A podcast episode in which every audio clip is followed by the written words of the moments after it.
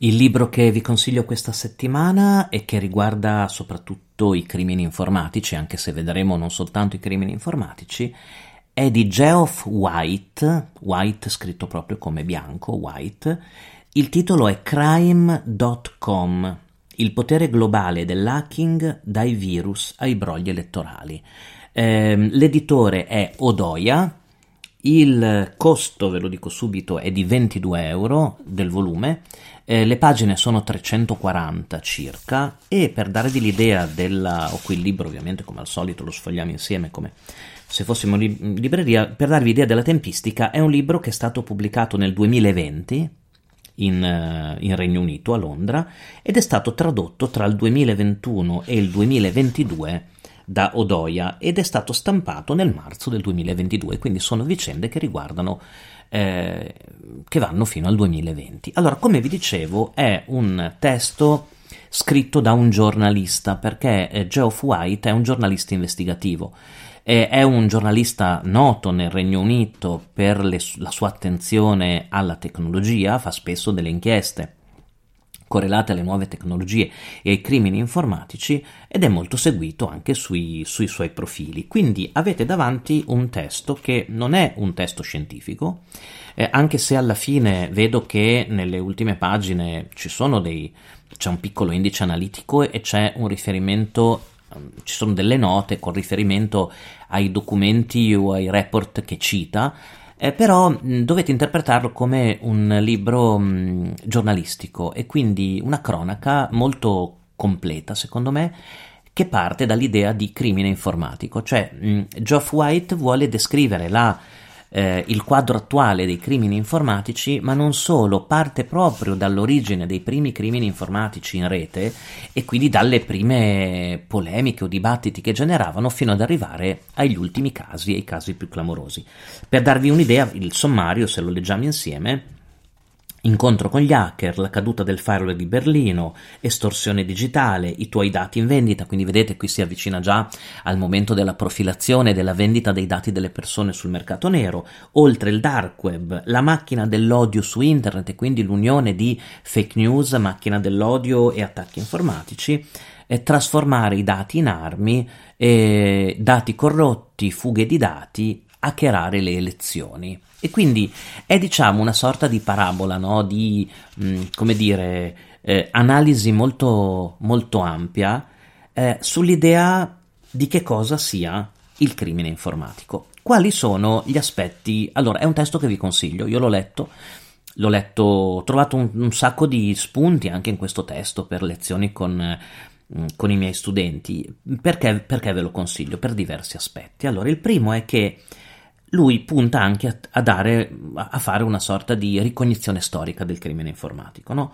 Lui dice che la criminalità informatica esiste fin dai tempi del, dell'invenzione del computer, però ha avuto un'evoluzione molto particolare e mm, l'evoluzione mor- molto particolare nella sua interpretazione è questa unione che, che si fa sempre più forte con la criminalità organizzata. Quindi lui cerca di analizzare tutti gli aspetti tradizionali no, della criminalità informatica, l'attivismo, il, il criminale singolo, l'attacco interpersonale, però poi dedica tantissima attenzione alle gang o alla fusione tra eh, criminalità informatica e grandi organizzazioni criminali. E quindi diciamo che un primo grande vantaggio che avete da questo libro è capire come mh, mm, quando a volte sentite, no, leggete o sentite dire che il crimine informatico è diventato il crimine al mondo più, a più alto, eh, che rende di più o più, a maggior eh, tasso di diffusione, vi spiega molto bene il motivo e questa trasformazione.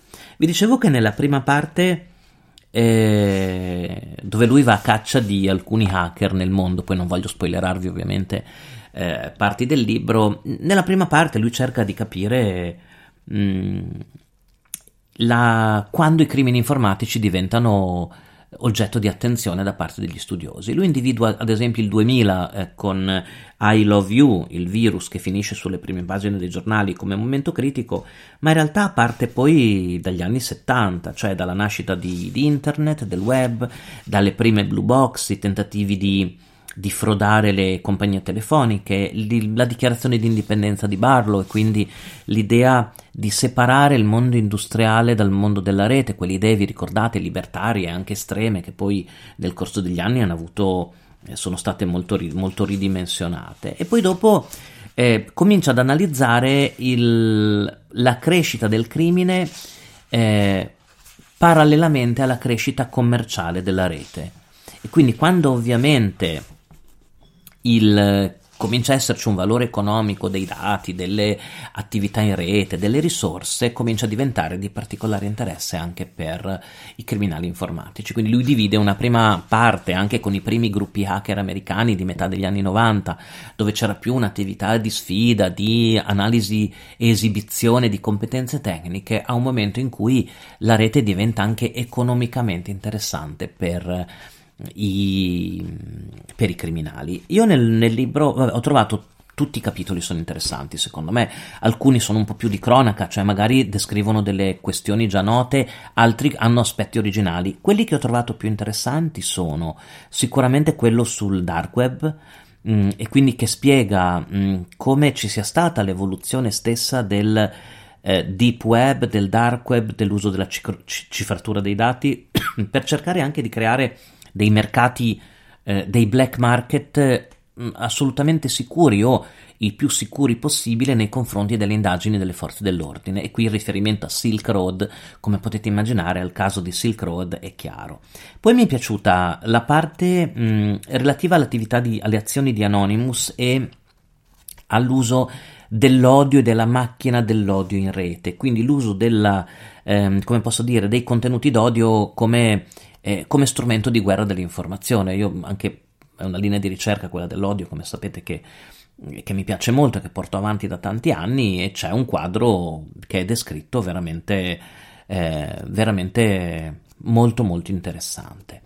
Interessante anche la parte su Stuxnet e la parte della prima arma digitale usata da Stati Uniti e Israele nei confronti di, na- de- di, una, mh, di, una, centrale nucleare a Natanz in, in, in Iran per eh, spostare la guerra digitale nell'ambito della geopolitica. No? Fu il primo caso, vi ricordate, di missile digitale mh, e nel, nella guerra tra stati. Quindi interessante anche la parte, dice Geoff White, dove il crimine informatico si unisce sempre di più all'idea di spionaggio, di geopolitica, di rapporti tra stati e di guerra vera e propria, o cioè guerra vera e propria, ma con strumenti molto meno visibili, con un um, impatto molto più basso sull'opinione pubblica, ma anche molto difficili da riferire a un determinato attaccante.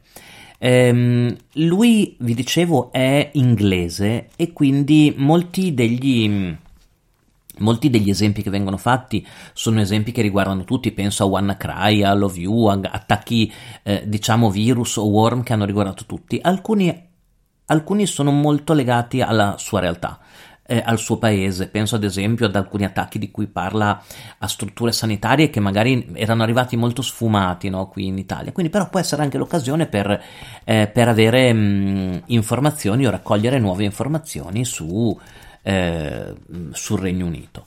Eh, c'è un passaggio dove parla del caso di Ashley Madison, vi ricordate, il sito per incontri che fu uno dei data breach più sensibili proprio nel, nel, nel senso pieno di questa parola e che portò a, eh, a fatti di cronaca molto molto importanti. E mm, interessante anche il suo tentativo di dare una eh, come posso dirvi, un'organizzazione anche geografica e geopolitica al quadro dei crimini informatici, quindi individuando i paesi coinvolti, le organizzazioni criminali e anche molto spesso i rapporti con gli stati e, ehm, e, il livello di tolleranza che hanno molti stati nei confronti di gruppi statali o parastatali o comunque collegati in qualche modo allo Stato che portano avanti attività di, di crimine informatico. Mm, alla fine della lettura di questo libro, oltre a tanti casi che, eh, che vengono rinfrescati, è, è, si capisce la complessità del quadro ormai, cioè il quadro è diventato eh, estremamente complesso, sicuramente molto più complesso rispetto a quello che era eh, anni, agli inizi degli anni 2000.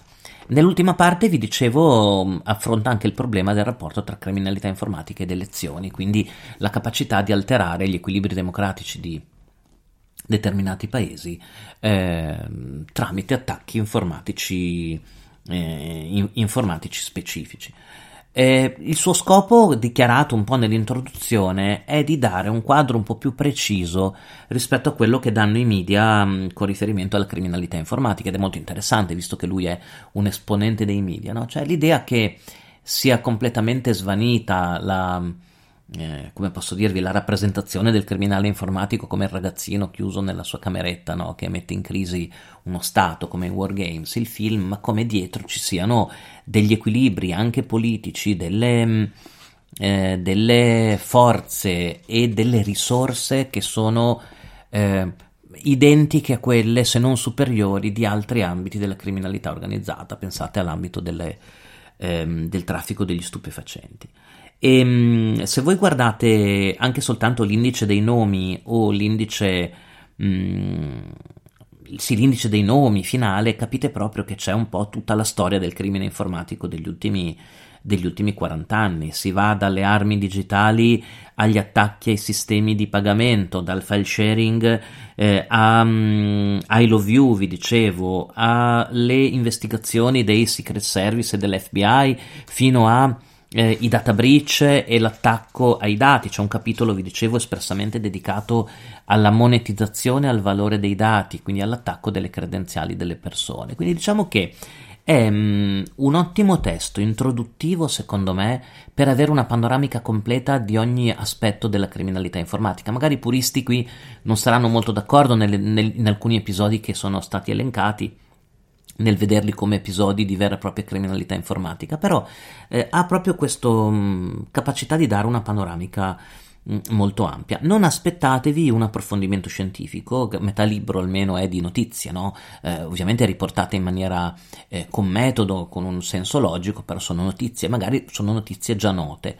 Eh, è interessante come viene correlato, diciamo, il tema, cercando di dare una sorta di mh, evoluzione nel tempo che può essere molto interessante. Non per quello vi dicevo per, eh, insomma, per chi fosse interessato ad avere o interessata ad avere un quadro eh, sullo stato dei crimini informatici oggi, molto vivace, quindi molto, eh, molto bello da leggere, anche molto appassionante, è un libro che consiglio. Ricapitolando, eh, il libro che vi consiglio di leggere questa settimana per ehm, eh, aumentare le vostre competenze, in questo caso nell'ambito della criminalità informatica, è crime.com, il potere globale dell'hacking dai virus ai brogli elettorali. L'autore è Geoff White, lo trovate in lingua italiana tradotto da Odoia. E, mm, marzo 2022 il costo è di 22 euro quindi si trova scontato in rete o in libreria attorno ai 20 euro. Vi ricordo ancora una volta che l'ho acquistato con i miei fondi e personalmente, quindi né mi è stato regalato né l'ho acquistato con fondi del dipartimento della mia università, quindi eh, la recensione o comunque le impressioni che vi do eh, sono le più obiettive possibili. Eh, sono circa 320 pagine, ma si legge molto, molto bene. Eh, eh, contiene molti riferimenti anche alle fonti originali, di solito in carattere più piccolo nel testo, per farvi, mm, diciamo, descrivervi alcune situazioni anche riportando i termini, i termini originali.